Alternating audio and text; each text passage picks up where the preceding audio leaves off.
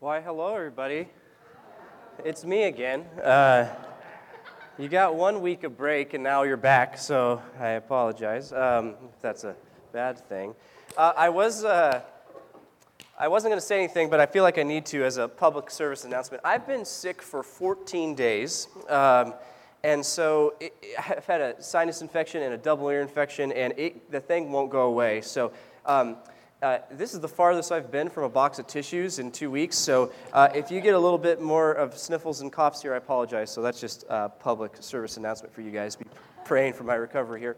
Uh, so this is an exciting weekend because uh, uh, tomorrow officially there is another Rock Community Church that is going to be holding weekend services every week in Heath, Texas. And so.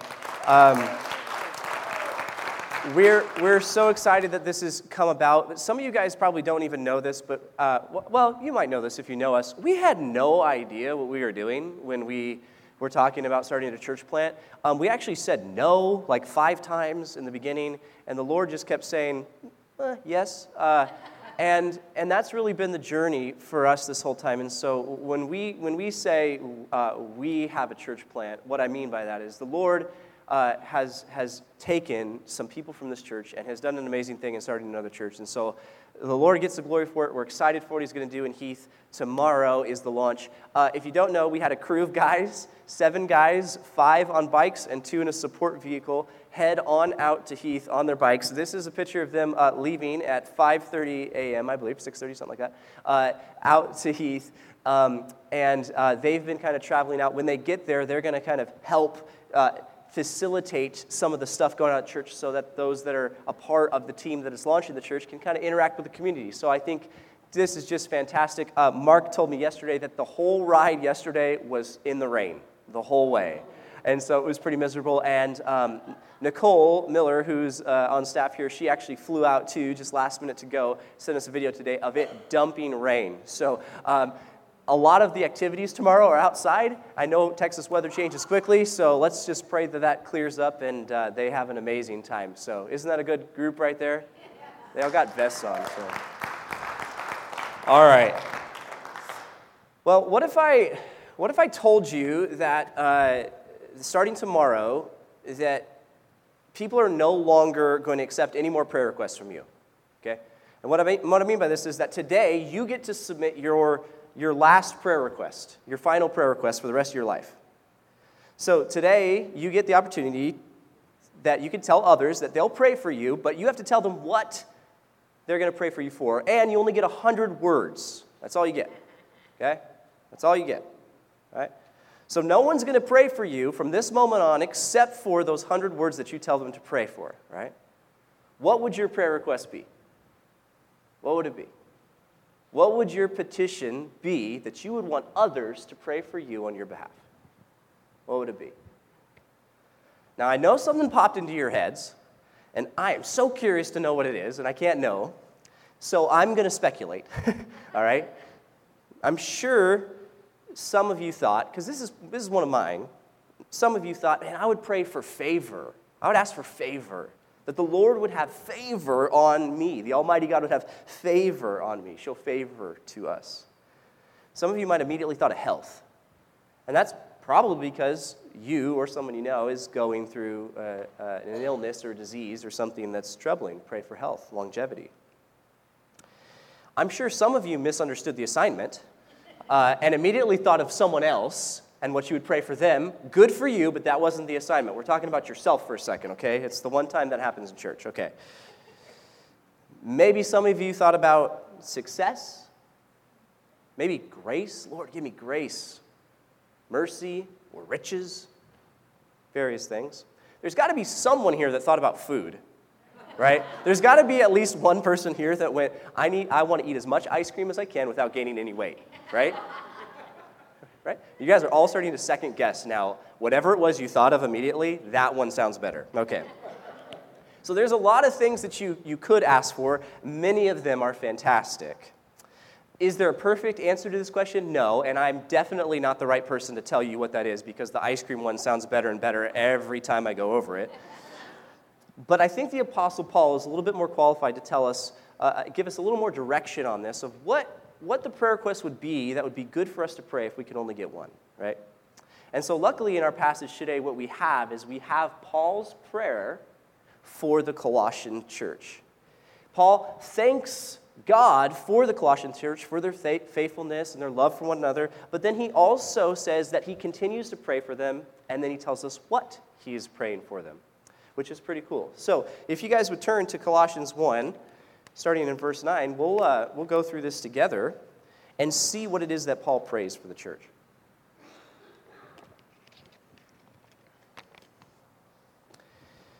Starting in verse 9 says, For this reason also, since the day we heard of it, we have not ceased to pray for you and to ask that you may be filled with the knowledge of his will in all spiritual wisdom and understanding, so that you will walk in a manner worthy of the Lord, to please him in all respects, bearing fruit in every good work and increasing in the knowledge of God, strengthened with all power according to his glorious might for the attaining of all steadfastness and patience joyously giving thanks to the Father who has qualified us to share into the, in the inheritance of the saints in light. For he has rescued us from the domain of darkness and transferred us to the kingdom of his beloved Son, in whom we have redemption, the forgiveness of sins. Let's pray. Father, we thank you that we get this, this insight uh, from the Apostle Paul of what he prayed for this church. And we ask, Lord, that we would now learn maybe what he would pray for us in this church in the Rock Community Church in Anaheim Hills, Lord, that you would help us to see which things should be a priority in our lives, which things we should look forward to, and how you want us to live, Lord. So uh, help us now as we open your word and discover these things together. In Jesus' name, amen. So, what, is, what does Paul give us here in this passage? What does he pray for the church? So, f- first thing that I see right away is the, what is the occasion for this prayer? What is the occasion for this prayer? In verse 9, right away, Paul, Paul says this. He says, For this reason also, since the day we've heard of it, we have not ceased to pray for you. So, what we get here is Paul saying something like, Hey, there's something that sparked us, sparked us to be in prayer for you. There's a reason. And the reason why we're so eager to pray for you, the reason why Paul and Timothy have not ceased in their prayers for the Colossian people, is because Paul and Timothy heard of it. That's what it says, right? They heard of it.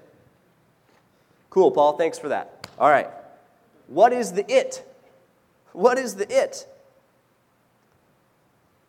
It makes me wonder a little bit like, did the Colossian church have the it factor? You know what I mean? Did they just have it? No. That's not what it means. Do you guys remember a few weeks ago during our reading service, Michael Camarino was up here and he, he, uh, he said that if you're studying the Bible, there's three really important factors when, when studying the Bible. Do you guys remember what those three factors were? Yeah. Context, context, and context, right?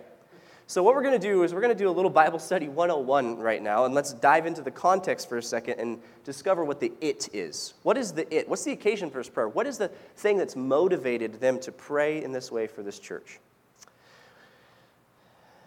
So, uh, you could either find it in this passage or in front of this passage. And here we actually find the it that he's referring to in the previous section in the previous passage. And the way you find it is by comparing verbs. So it says that they've heard of it, and if you look back to verse 4, you see that same verb. It says, since the day we heard. And then it describes what the it is. So, starting in verse 3, it says, We give thanks to God, the Father of our Lord Jesus Christ, always praying for you, since we heard of your faith in Jesus Christ and the love that you have for all the saints. So, the it that is motivating the continual pray- prayers of Paul and Timothy is that they have heard of the Colossians' faith in Jesus Christ and their love for one another. That's the motivation for them to continue to prayer ceaselessly for this church. So, simply put, the occasion for prayer, the reason for this continual petition is that the Colossians are people of faith and love, right? They exhibit the marks, the most simple marks of a true disciple. And this makes me think of something. Paul would not have prayed this particular prayer if this qualification wasn't met for the Colossian church. If the Colossian people were not people of faith, Not people who had repented of their sin, turned from their sin, and turned toward God, placed their full hope in Him and their trust in Him alone. And if, if they wouldn't have done that, Paul would have prayed something completely different. He would be praying for their salvation, their repentance, for their hearts to be open to the message of the gospel, because that's the first priority, right? And so there are people in our lives that don't know the Lord. People in our lives that need that first priority still to be met to be saved from their sin in Christ. And while it's good for us to, to pray for them for a variety of things, we should be unrelenting in our prayers for their salvation. Family, health issues, success, it's all pretty pointless if you spend an eternity separated from Christ. So we need to be a people that are relentlessly praying for the salvation of those that we know to know the Lord. But Paul here, he knows that they know the Lord. He knows that they're displaying marks of a true disciple, and so he prays for them without ceasing, and he prays for them something specific. So take a look at verse 9, and we'll get into what the specifics of this prayer are. He says, For this reason also, since the day we heard of it, their faith and love, we have not ceased to pray for you and to ask that you be filled with the knowledge of his will in all spiritual wisdom and understanding. So, Paul prays specifically for those in Colossae, not for favor, not for success, not for health, not for persecution or trial to end in their circumstance, not for comfort to abound in their lives. He prays that we would be filled with the knowledge of God's will and all spiritual wisdom and understanding. So, what does that mean? What does it mean to be prayed to pray that they be filled with all spiritual wisdom? Well, first, let me point out this word, first word, filled. This word filled is important. The word filled actually comes up in the book of Colossians, and Paul does it often also in the book of Ephesians, but also very specifically in the book of Colossians, comes up multiple times. You have the word filled, full, fullness over and over and over again. And many commentators actually propose that the reason why this word's used all the time is that the, the heretics that were attempting to deceive with worldly philosophies, one of the things that they were proposing is that, is that they would be filled with something other than Christ. And so this is in direct opposition to the teaching that's going on in the church. So it's very likely that whatever worldly philosophy that was being pressed into the Colossian church promised fullness. Or that some were proposing that they were not a full part of, of the people of God because they had yet to participate in certain rites and rituals and practices, right? And so, what Paul is doing, he's contrasting this idea of this false filling with the thing which truly fulfills, right? I think it's so easy for people to, to see Scripture and to say, man, Scripture is written so long ago from such a different culture that it's not relevant anymore today. It's not relevant anymore today. But this thought should help us to see that that's not necessarily the case. While the culture and the time is progressing on, the human condition remains the same. Because just like those at Colossae, don't we attempt to fill up our lives with anything and everything we can get our hands on? The nuances of the worldly philosophies may have changed, but the general idea, the general issue, still the same we have a deep longing and desire to find fulfillment and satisfaction and purpose in our lives. And we can seek that fulfillment from things that fill us falsely and leave us in the, in the end even more unsatisfied, or we can seek true and lasting fulfillment in Christ. So let me say that again. We can seek fulfillment from things that fill us falsely and leave us in the end more unsatisfied, or we can seek true and lasting fulfillment in Christ. Church, it's so clear. We all know this. A nicer car won't fulfill you.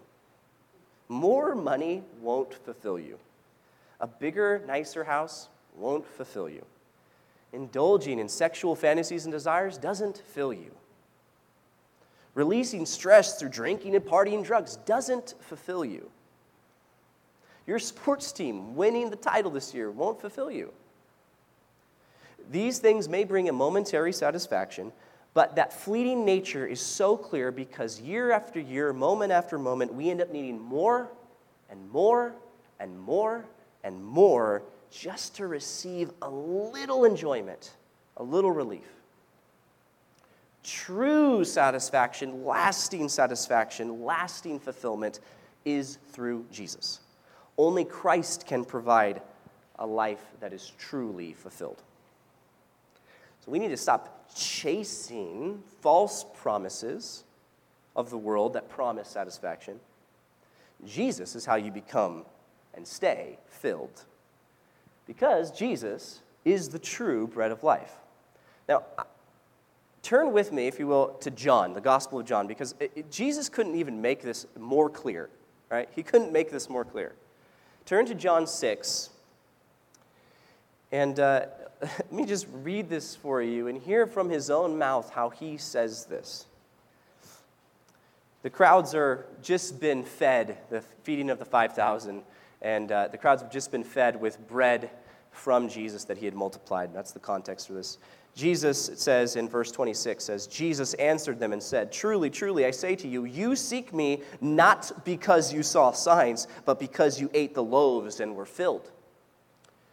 Do not work for the food which perishes, but for the food which endures to eternal life, which the Son of Man will give you. For on him the Father, God, has set his seal. Therefore they said to him, What shall we do so that maybe we may work the works of God? Jesus answered and said to them, This is the work of God, that you believe in him who he has sent. So they said to him, What then do you do, you do for a sign so that we may see and believe you? What work do you perform? Our fathers ate the manna in the wilderness, as it was written, He gave them bread out of heaven to eat. Jesus then said to them, Truly, truly, I say to you, it was not Moses who was given the bread out of heaven, but it is my Father who gives you the true bread out of heaven.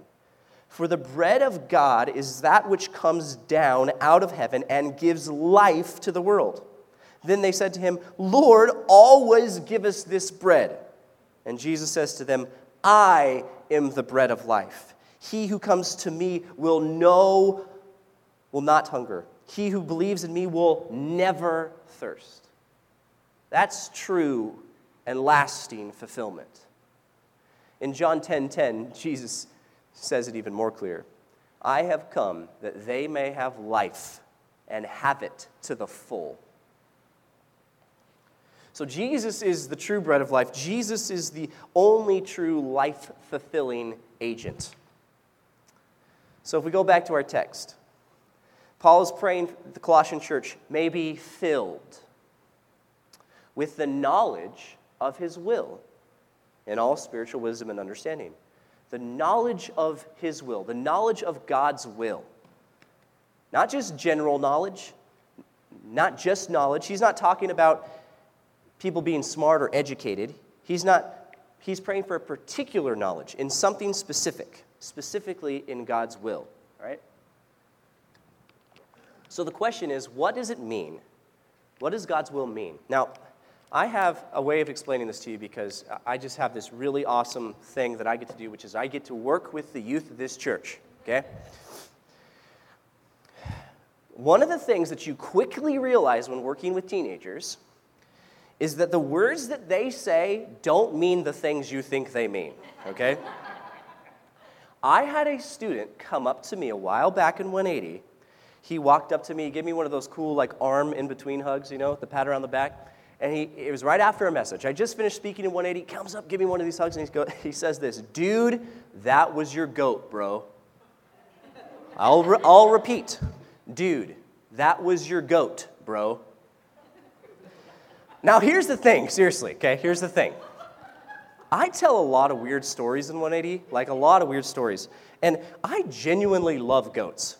So it's, and farm animals in general, like I just think they're great. Like literally this week, I told a sh- story about a confrontation I had with a sheep. And, and I swear to you that's true. You could ask Chris for verification. So it's possible, you guys, that I had told a story about a goat and he was referring to it and I was just really confused. Um, uh, I, I, but I, I really didn't know what he meant. Now, there's a part of me that was a little excited because I have literally, I, I love goats. I've always told my wife, I want a goat. Like, it would be cool to get a goat. So I'm thinking maybe he knows that there's like a goat in the parking lot with a bow on it. And when I leave today, I get a goat. I'm thinking this is fantastic. I'm really excited about this. Now, I didn't understand what he was saying, but I could tell that it was meant as a compliment. So I literally just said, thanks, bro, and, and went on with my life. Now, I didn't understand what he was saying here. Now, I'm sure some of you, some of you might. Some of you already know where this is going, but it turns out he wasn't talking about a goat at all. goat, G O A T, is, is an acronym that these young kids, these youngins, use in text message language to say greatest of all time. G O A T, greatest of all time. So when he came up to me, he said, Dude, that was your goat, bro. He, all he was saying was, That was the best message yet. Thank you. I know, right? I expect there to be goat things coming my way. Now, my point in all of this is one, please pray that I get a goat.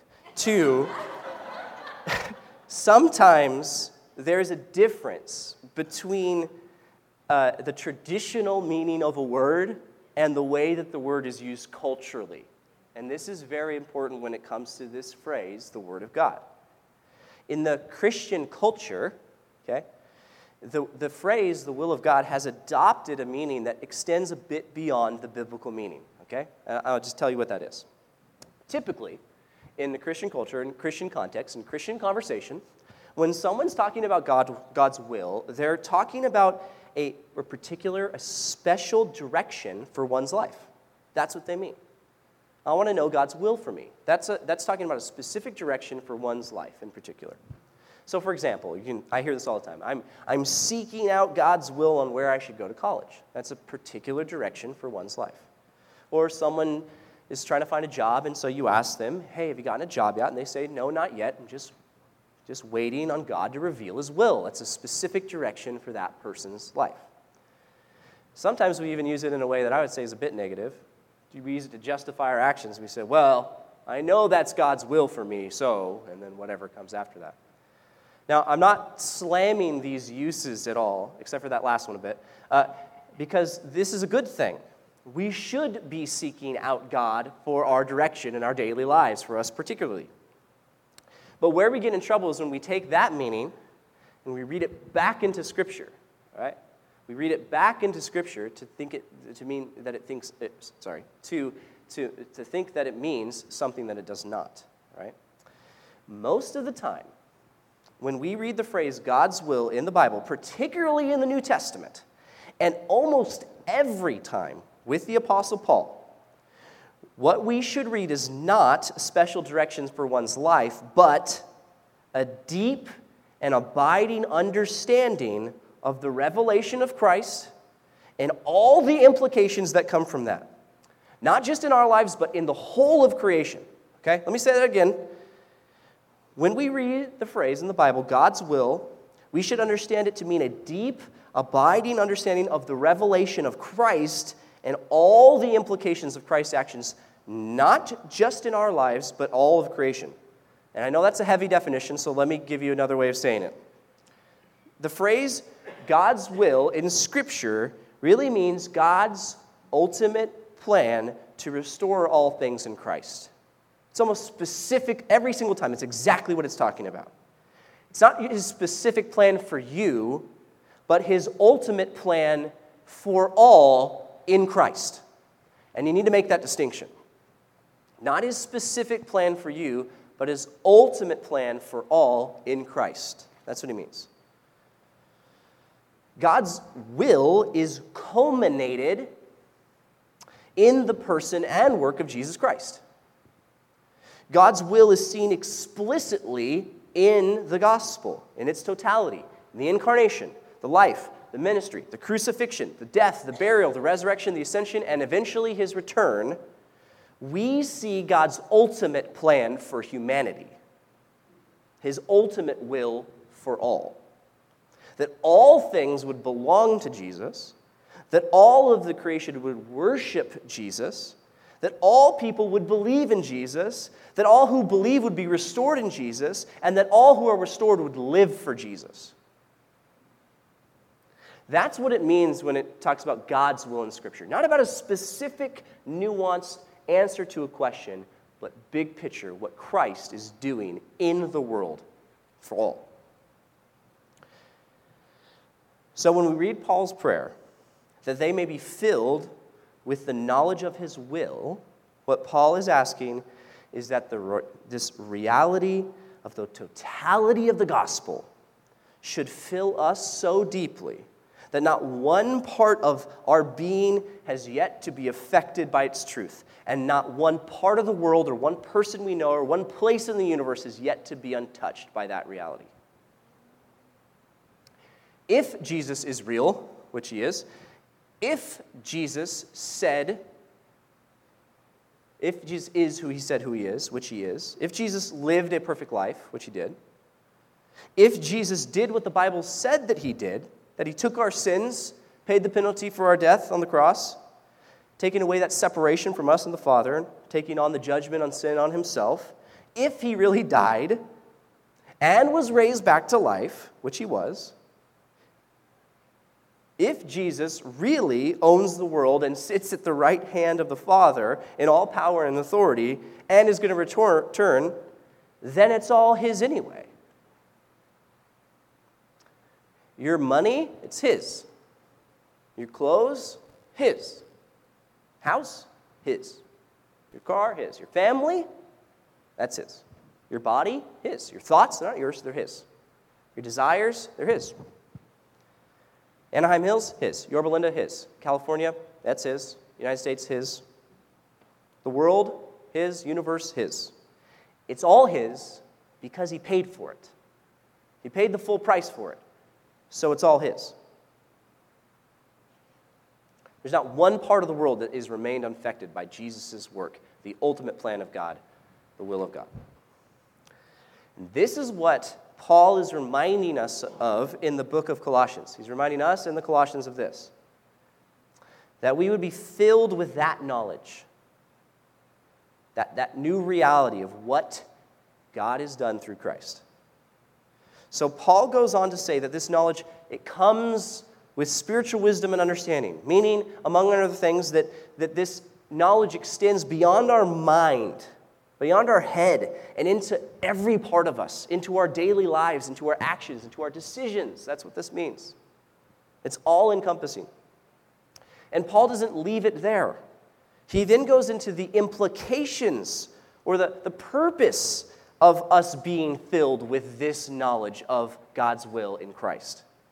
He says so. He says, the purpose for being filled with God's will is so that you may walk in a manner worthy of Him, to please Him in all respects, bearing fruit in every good work and increasing in the knowledge of God. Just imagine this for a minute with me. Imagine for a minute you're a professional athlete and you've contracted a severe lung disease. You've just found out that the diagnosis is, is total. For you to ever compete again, you have to get brand new lungs. It's the only way it's going to work. One day, a fan, perfectly healthy, gives up his lungs to you so that you can compete again. Now imagine after the surgery, after the recovery, everything's good, and you decide that you're no longer going to compete. Would that not be a huge slap in the face to the guy who gave up his lungs for you so that you could compete? Church, we are not given new life in Christ to pursue our own comfort. We're not given freedom from the punishment of sin to go on sinning without care. We're not given grace so that we can now act however we want towards others and not give grace to others. We were given Christ so that we may honor Christ. We were given Christ, and now we must see our lives as vessels that seek to please Him in all respects. And this is something that's not passive in its nature. it's active. Walk, please Him, bear fruit, increase. These things require energy and effort. When we are filled with the knowledge of God's will in Christ, we are driven to actively live for Him. Forsaking all else, picking up our cross daily and follow Him, we now seek to honor Him. That's what this is about. We seek to honor Him, please Him in everything. Continually doing good and increasing in our knowledge of Him and the good He's done for us. That's what our lives now look like. And so, what Paul does lastly here, at the last part of this prayer, is he continues this prayer and he asks that the Colossian church be strengthened. Be strengthened with all power, according to his, God's glorious might, for the attaining of all steadfastness and patience, joyously giving thanks to the Father who has qualified them, us, to share in the inheritance of the saints in light. For he has rescued us from the domain of darkness and transferred us to the kingdom of his beloved Son, in whom we have redemption, the forgiveness of sins. Essentially, what Paul is praying is that those in Colossae would not just want to be filled with the knowledge of God's will, and not just want to walk in a manner worthy of the calling at which they've been called, but that God would strengthen them to actually do it. Right? Notice that they're not strengthened with a power that comes from within themselves, but according to the very power of God Himself, His glorious might. This theme flows throughout all of these verses, actually. When Paul prays that they would be filled, it's not something, it's something that's being done to them. They're being filled. They're not filling themselves, they're being filled. Their strengthening comes from God, just as their inheritance comes from God. In verse 12, and just as their rescuing from the domain of darkness and their redemption and their forgiveness, in verse 13, comes from God. And so the response is thanks to God. And so what we have here is actually very important for, for us to hear correctly. We do not fill up ourselves with the knowledge of God's will with wisdom and understanding. It doesn't come from us, but from the Spirit, is what it says. We do not strengthen ourselves. Just as we're not saved or redeemed by ourselves. It's the continuing work of God in our lives that produces these results, which is why Paul doesn't tell them to do it. He prays that God would do it for them, right? So, what can we do? Is the question.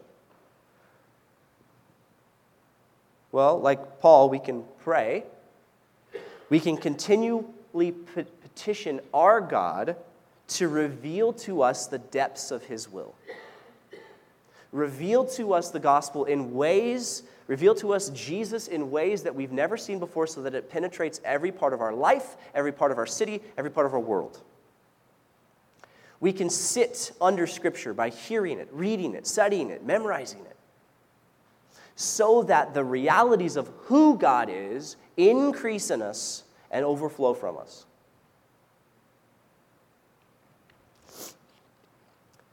We need to be a people who, who seek to know Him more so that we may honor Him more with each day. But the Lord is the one that's going to do the work in us and it's going to be a continual cycle and process of growth. Amen? Let's pray and ask this directly from our God for us. Father, I pray that we, the Rock Community Church in Anaheim Hills, would be filled with the knowledge of your will with all spiritual wisdom and understanding, so that we may walk in a manner worthy of our Lord Jesus Christ. Help us to be fully pleasing to Him, bearing fruit in everything that we do. And Lord, help us to increase in our knowledge and understanding of who you are. Strengthen us, Father, with all your power that flows from your glorious might, so that we may endure everything that comes our way with patience and joy. We give thanks to you, Father, because you alone have saved us, delivered us, redeemed us, forgiven us. You have called us citizens and heirs of your kingdom. To you be all the honor, all the glory, all the power forever and ever. Amen.